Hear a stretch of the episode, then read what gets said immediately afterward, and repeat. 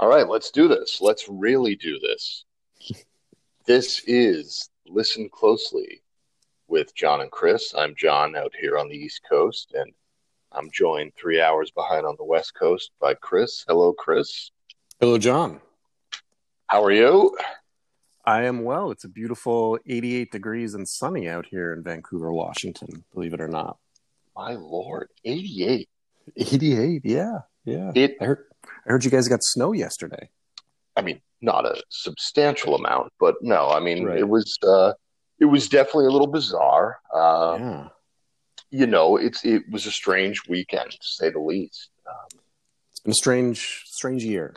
strange year, strange weekend. I mean, imagine my surprise of putting on uh, this this new HBO series called "I Know This Much Is True," and it ends up not being a six part miniseries about Spandau Ballet. So I, you know, combine that with the snow on Saturday, it just made for a very strange, strange weekend. But Understood.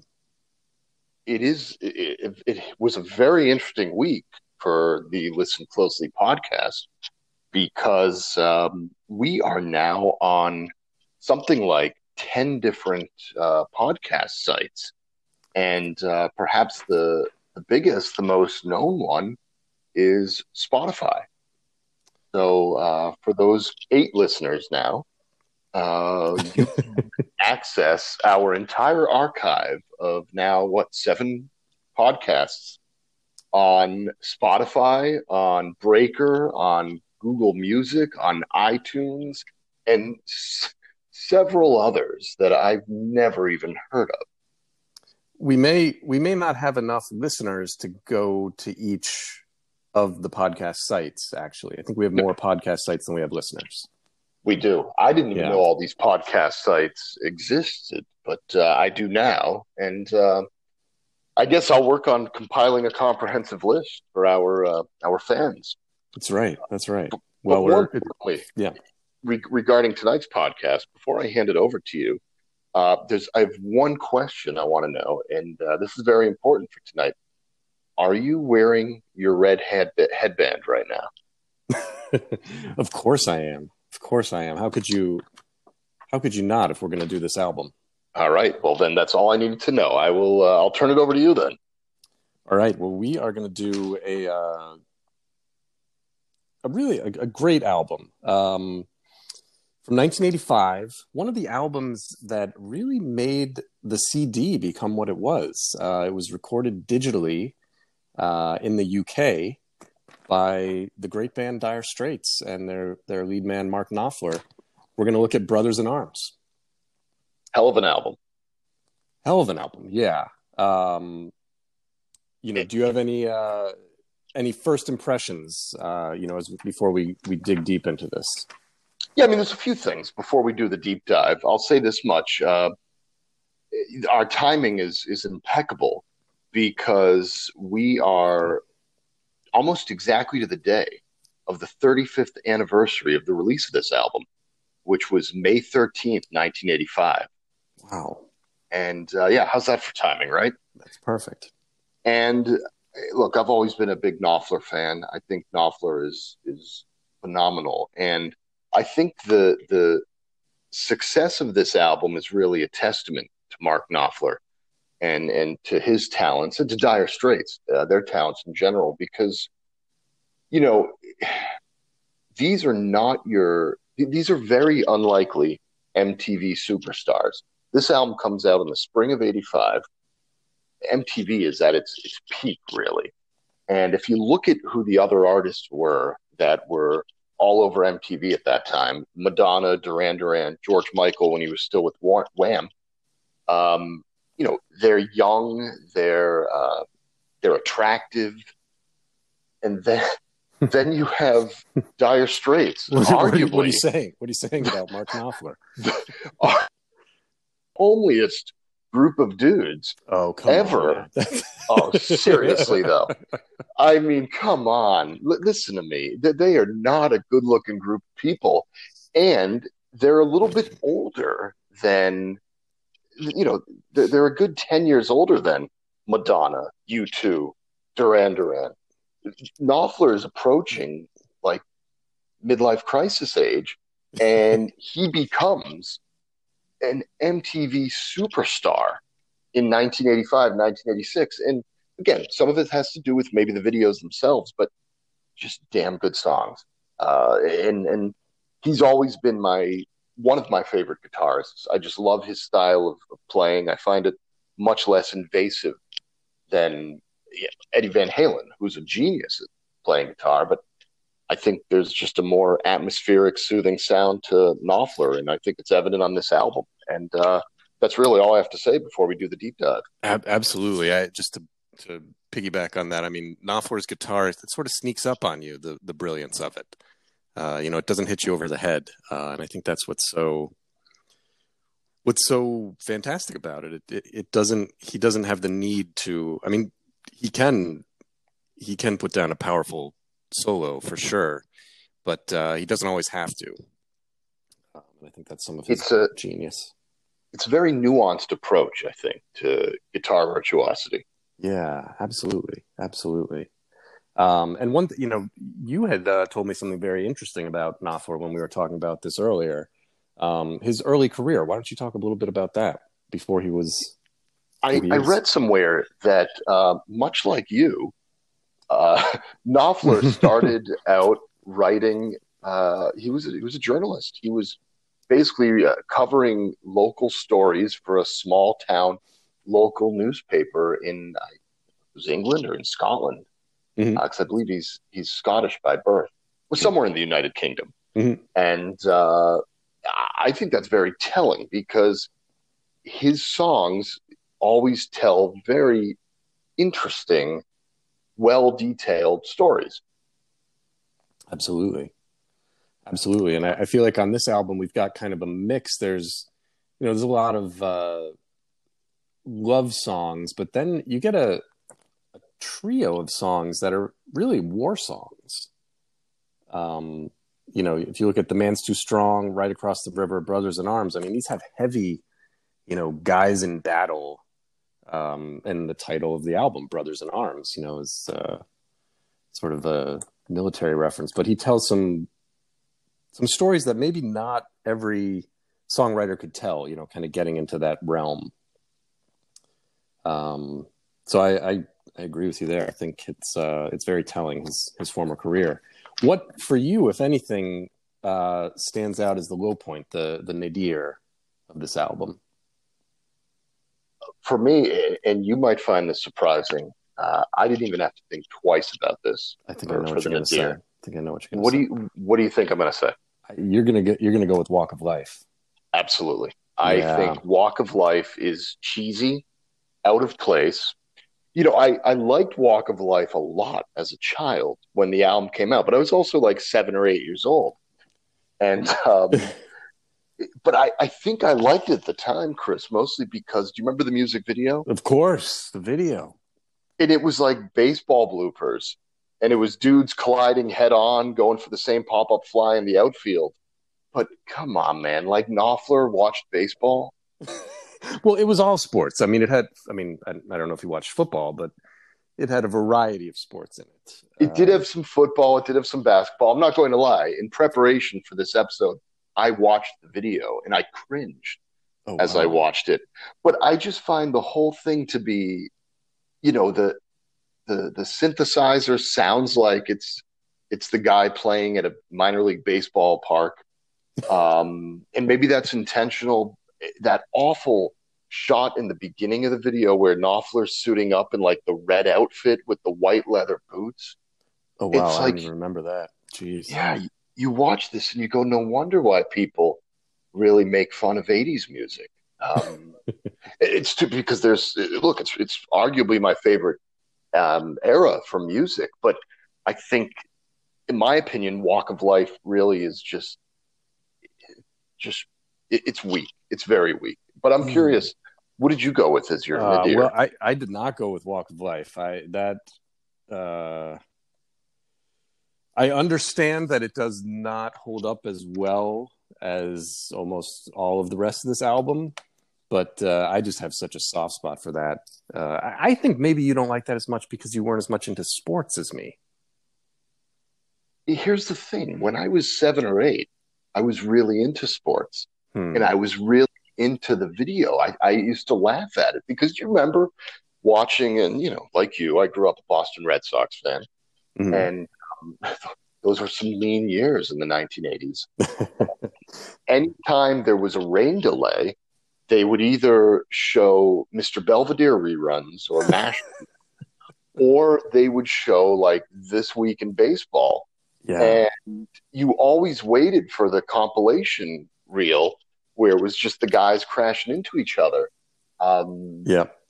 a- and so I think I think I used to really love watching MTV as a kid and and waiting for Walk of Life to come on just because it was that same sort of sensation. But looking at it now, no, it does nothing for me.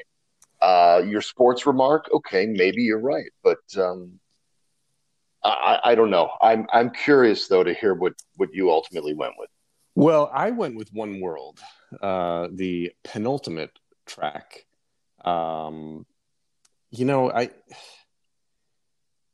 not a terrible song. I don't think there are any terrible songs on this album, but you know, it's kind of uh, it's kind of forgettable for me. Um, you know, talking about finding a way to live in one world in harmony. Eh, you know, I, It's very cliche. very cliche and um, for me it's one that just it just has no staying power to me you know almost every song on this album has has something that kind of lingers with me that one just goes in one ear out the other um, so that that's what i would go with walk of life You think on. you, you think One World is worse than Walk of Life? I do. Walk of Life still I- it's this infectious uh upbeat song. I understand what you're saying. And and some of this may be a sentimental pick for me, but um But- I don't know, it's okay, still but- got it for me. Yeah, but okay, just hear me out on this for a moment here. And I'm not here to change your mind, but I love Knopfler's lyrics. I think his lyrics are on par with his guitar playing. But come on, man. Here comes Johnny singing oldies goldies. Be-Bop-A-Lula, baby, what I say. Here comes Johnny singing I Got a Woman down in the tunnels trying to make it pay. He got the action, he got the motion. Oh, yeah, the boy can play. I mean, really? Seriously? it's a it's it's it's a throwback. It's kind of an old, you know, bluesy jazzy tune here. It's uh I don't know. I don't know what you want me to tell you here. I again, I'm not going to change your mind. I just, I, I, I, I think the song you chose for the Nadir is not a very good song. I agree.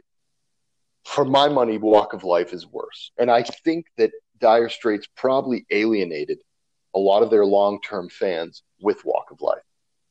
They probably did. They probably did. And maybe if that song comes out when I'm not eight years old, I don't feel the same way. Um, but for me, it's just hard to separate the eight year old listening to that song and wanting to get up and dance uh, from today. I could see how that would resonate more with an eight-year-old than your latest trick would. but then again, I was a strange child, so you know we'll get to that in a little bit. But It's true, yeah. Um, yeah, I don't know. I just still I still find it infectious, and maybe some of that is probably a lot of it is nostalgia. But uh, if it comes on the radio, I will I will listen to it. I'm not even going to respond to that. Okay. Wow, wow, this is this is you know 35 years. This may be the uh, one of the biggest arguments we've gotten into. I think really it was it's this and Procol Harum's Whiter Shade of Pale, which Oh, I think is a masterpiece, and you think it's just you know don't get me started obnoxious on rubbish. That. Don't get me started we'll- on that. We'll devote an entire Yeah. episode of that. Right, right. Now back to this. What um, Brothers in Arms? What'd you go with for your sleeper moment? This is What- the what- moment that you know maybe every time it doesn't it doesn't catch you, but one it kind of sneaks up on you, and once in a while it just grabs you, and you say, "Wow, that is that is better than I thought." Well, yeah, and this is interesting because I gave the album a full listen several times this week, and uh, perhaps it's the the circumstances in which we're living in right now. But the sleeper moment that really snuck up on me and really resonated with me uh, listening to it several times this week, is the song "Why Worry," Mm. and I think it, uh, you know, it's sort of the perfect narrative for what we're living through right now. Um, the lyrics, "Why worry? There should be laughter after pain. There should be sunshine after rain. These things have always been the same. So why worry now?" And uh, it should be said he co-wrote the song with Emmylou Harris, um, but it's it's a very simple melody. I think, uh, of course, what I said about the lyrics they they really resonated with me, and I think it really just showcases uh, Knopfler's guitar virtuosity. Mm. So that's my two cents. Yeah. Now, I'm curious to know what you went with as your sleeper moment. Yeah, I well, well the the kicking and fighting is over because I went with the same thing. I went with Why Worry. Oh, Yeah, oh my lord! um, it's a beautiful song. It's a beautiful song. It's one that if you're if you're not paying attention, it can kind of pass you over um, because it is very it's a very quiet song, um, but it's beautiful. It's beautiful in its simplicity. Um, you know that passage that you just read was I was going to read that um, and because it's no, I'm sorry. it's it's, it's all right. It's all right. Um, but yeah, it's great. It it really it's very atmospheric too. Um, the the synth and the the keyboards on this. You know that little towards the end. There's about a minute and a half of just uh, musical outro. Can you have an outro? Is that a thing? Like instead of an intro? All right. Sure. Um, Coda. a coda, yeah, where you just get that little dun dun dun dun dun dun dun. hmm It's uh, it's really beautiful. Which you made it sound like the I deliverance did. theme I- just know, now. Yeah, that was nice. That's a different thing. Um, yeah, I think it's just a beautiful song. Um, it's beautiful. It's simple, and it it sneaks up on you. So I think it's a perfect sleeper song. We are in agreement Yeah. after that nasty exchange Yeah, yeah. about um, uh, uh, Walk of Walk Life. of life, which almost ended. We, everything's simpatico again. That's that's wonderful. Now good, let's good. uh let's see what you got for your zenith. What's your high point in this album? Oof. So this was a tough one Yeah. because there's what nine songs on the album, I think, right? hmm And I was torn between three of them for my zenith. Mm. and um, you know, so far away, which is the the lead off song, the the first song on the album. That's probably the song I listen to the most. Mhm. And uh, you know, when it comes on the radio or when I'm out shopping and I hear it at you know the supermarket or something, I just I'm very happy hearing it. Uh, and then the title track, "Brothers in Arms," I think, for all intents and purposes, is probably the best song on the album. Mm. Uh, but in the end, I had to go with my personal favorite, which is Your Latest Trick, Mm. uh, which it, it's a daring song because it doesn't sound like Dire Straits at all. It sounds more like something that should have been on a Sade album. Um, it does. but it's it's true, you know. It, it's kind of uh, it, the lyrics are incredible, and I think Knopfler's storytelling really is is at the center of this song. And what's pretty cool with, with it for me is that you know I've mentioned a few times his guitar chops. They kind of take a back seat, which is rare for a Dire Straits song Mm. he's sort of just filling in the blanks in the background playing guitar. Um, but my God, that sax solo Mm. In the beginning. I mean, it could be one of the, if not the most identifiable sax riffs in rock history.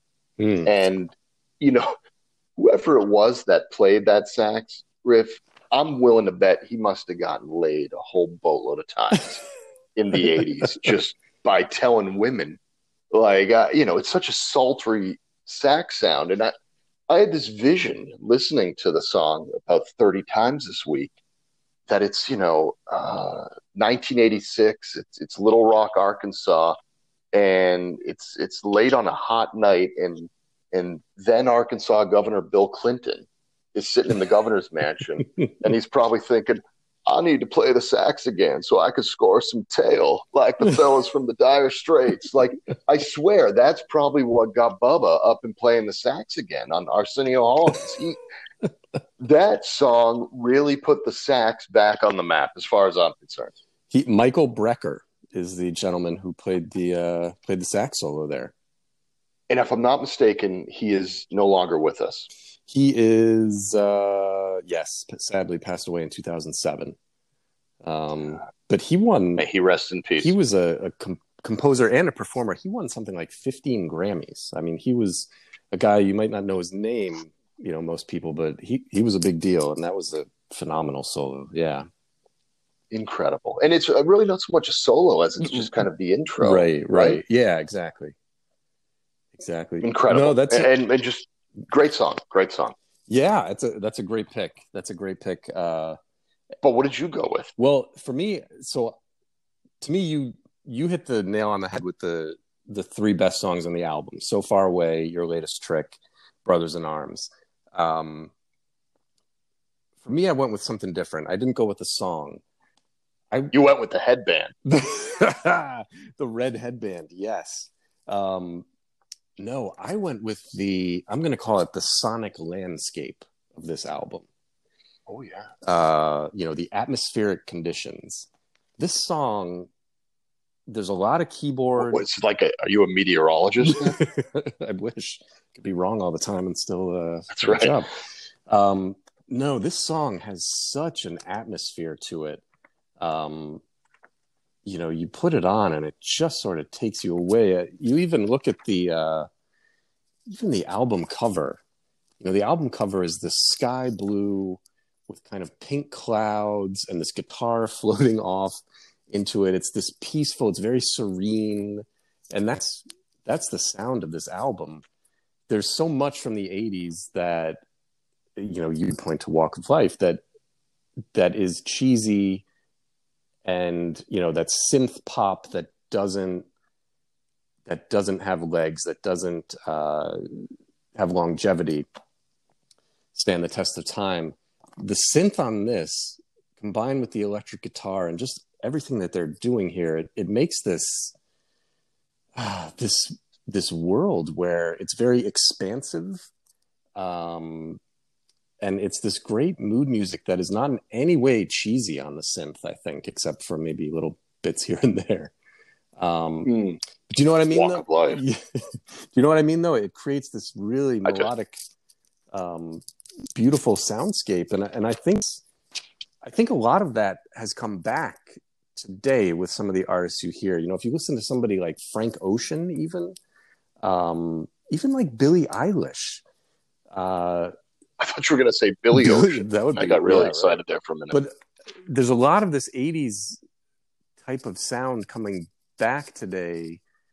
Uh, not the super cheesy stuff, but the stuff like this, I think that had staying power, that real sort of dreamlike, atmospheric, uh, beautiful sound. Atmospheric, well produced. Yeah. And I think, you know, the, I, I agree with you 100% on this. And I think there's a lot of crossover in the mid 80s with certain artists playing on each other's albums. Mm. And they all kind of have this lush atmospheric thing going for it. And I think you could uh, say similarly, Pink Floyd's uh, 1987 Momentary Lapse of Reason, mm. Which is just uh, not necessarily a great Pink Floyd album, but a great sounding album. And then uh, Bryan Ferry's first post Roxy music album in 1985 Boys and Girls, which also features Mark Knopfler on guitar and Dave Gilmour from Pink Floyd on guitar. So there's and crossover Guy, and there's a lot of similarity. Guy, sorry, Guy Fletcher from uh, Dire Straits as well, who is Keyboards, keyboardist, yeah, correct? Yeah. There yeah. you go. Yeah, I think you know. I I feel like when the when the synthesizer and the uh, electronic keyboards got real big in the '80s, you know, it was new, and I think a lot of people just started doing whatever they could with them. It was it was sort of like uh, not even thinking, is this is this really good? It's just like, wow, we can do this, um, which lent itself to some cheesy stuff that doesn't really stand the test of time. But Dire Straits, I think they got it, and they saw what was good about the keyboard, and what was bad about it. And uh, they were able to really harness it in the right way, I think. I agree. It makes for an amazing listening experience all these years Absolutely. Um, do you think this? Uh, do you think this album captures the zeitgeist of the time, 1985? Oh my God, yeah, yeah. It for as beautifully produced and atmospheric as you said it is, it at times very much sounds like 1985. It smells like 1985. uh, and you know, I mean this in a good way. I think the the phrase that would get thrown around uh, in regard to this album was yuppie mm. rock. Mm-hmm. And you know what? That may be so, but so what? As I said earlier, Knopfler's a bit older than the new wave and pop star upstarts of, of uh, 1985. And so there is a more mature, refined sound. And I think it it does perfectly capture it. What do you what do you feel? Yeah, I think so. I think and and to call this mature and refined, I think is really smart observation. That's it's sort of a, a level above uh, a lot of other you know 80s music that might kind of be lumped in this genre um, you know though ironically the british press massacre the album upon its release for for this exact reason. Yeah. Uh, new musical express who really is is britain's answer to rolling stone magazine attacks what they called knopfler's mawkish self-pity his mannered appropriation of rock and Americana, his thumpingly crass attempts at wit. And uh, the now defunct British uh, publication Record Mirror said the album is full of West Coast guitars reeking of megabucks and sellout stadium concerts throughout the globe. Wow. overly harsh to me. Um, incredibly overly harsh. Yeah, I I will say the one thing in there that stands out to me, uh, there's a lot of pop in the 80s, pop rock. These guys were a little obsessed with like the Wild West, I think. They I mean, in this you get songs like "The Man's Too Strong" and "Right Across the River." You know, when when we did "No Jacket Required" with Phil Collins, you got "Billy, Don't You Lose My Number," which has this real Wild West feel to it. Um, yeah, I don't know what what was it with that. feels like there's a lot of those songs. I think because they're British, I think they're or they're you know they're from the UK. Yeah, uh, I think it's the that outsider yeah. fascination with the Wild West. It's the same thing in the 1960s with the spaghetti western. Mm. I mean, why the hell were Italians making westerns with washed up American TV stars? Right. Um, you know, but it became a cultural phenomenon.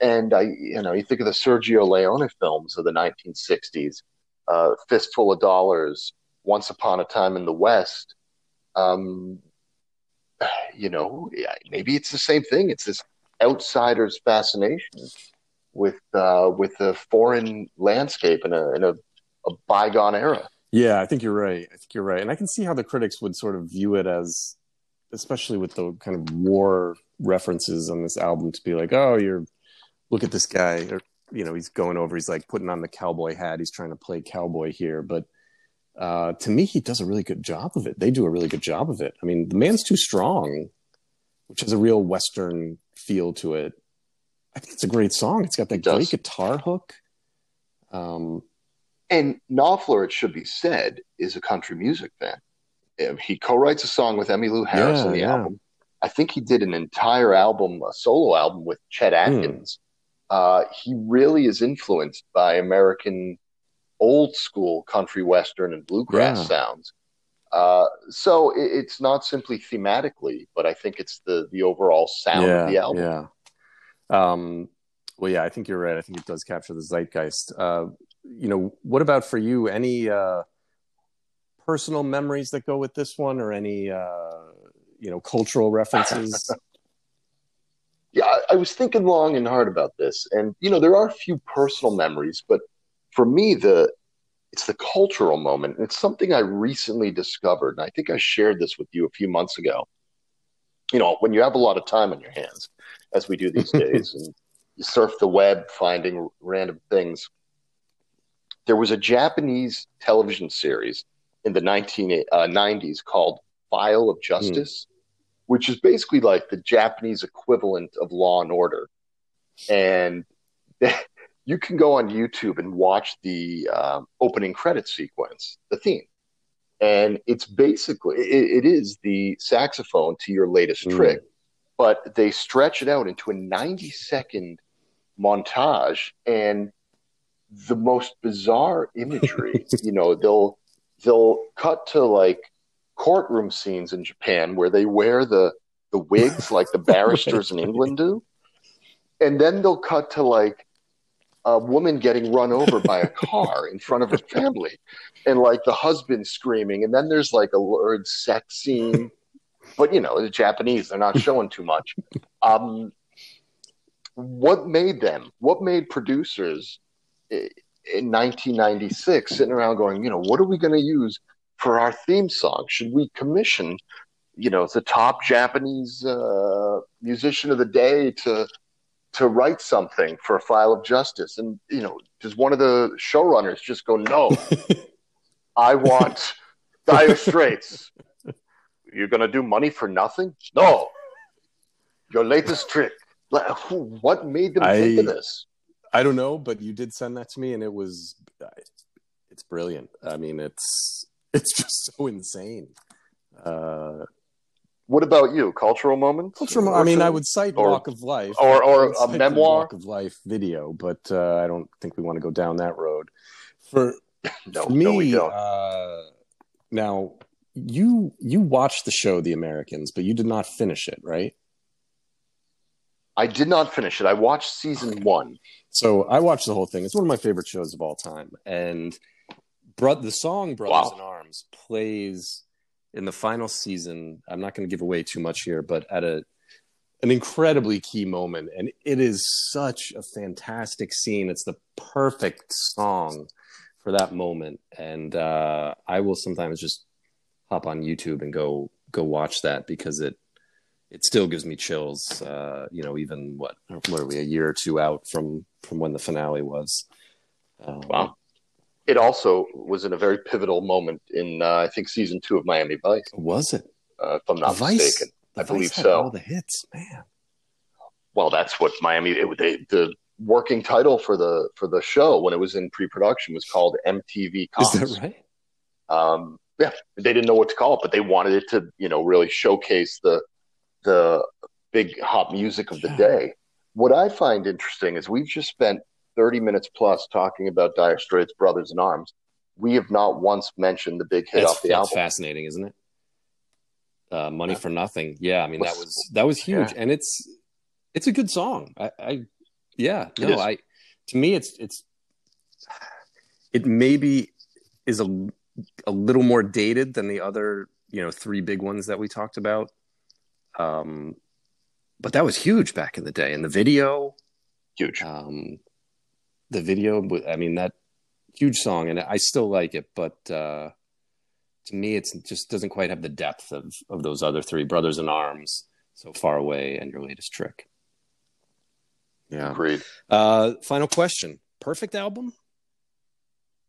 No, excellent album in my opinion, but I do not think it's a perfect album. But I, I thoroughly enjoy listening to it. Uh, agreed. Yeah, I think it uh, it doesn't quite have the cohesion. Maybe it does sound wise, but I think the songs, you know, they kind of they kind of jump around a little bit in terms of you know you get these sort of quasi war songs, and then you're just getting things like "Walk of Life" and "Money for Nothing." It's uh, but fantastic album, one of the best from that era, and uh, anyone anyone out there listening should should give it a listen if you haven't. I agree 100%. And I think that's all the time we have. I've got to go um, install microwave ovens and custom kitchen deliveries. And I got to go move these color that's, TVs. That's so. right. I'm going to go watch the, the Walk of Life video. And uh... yeah, let me know how that goes for you. all right. Well, um, all right, we'll, gang. Uh, we'll be Thanks back for next listening. Week. You take care, John. Absolutely.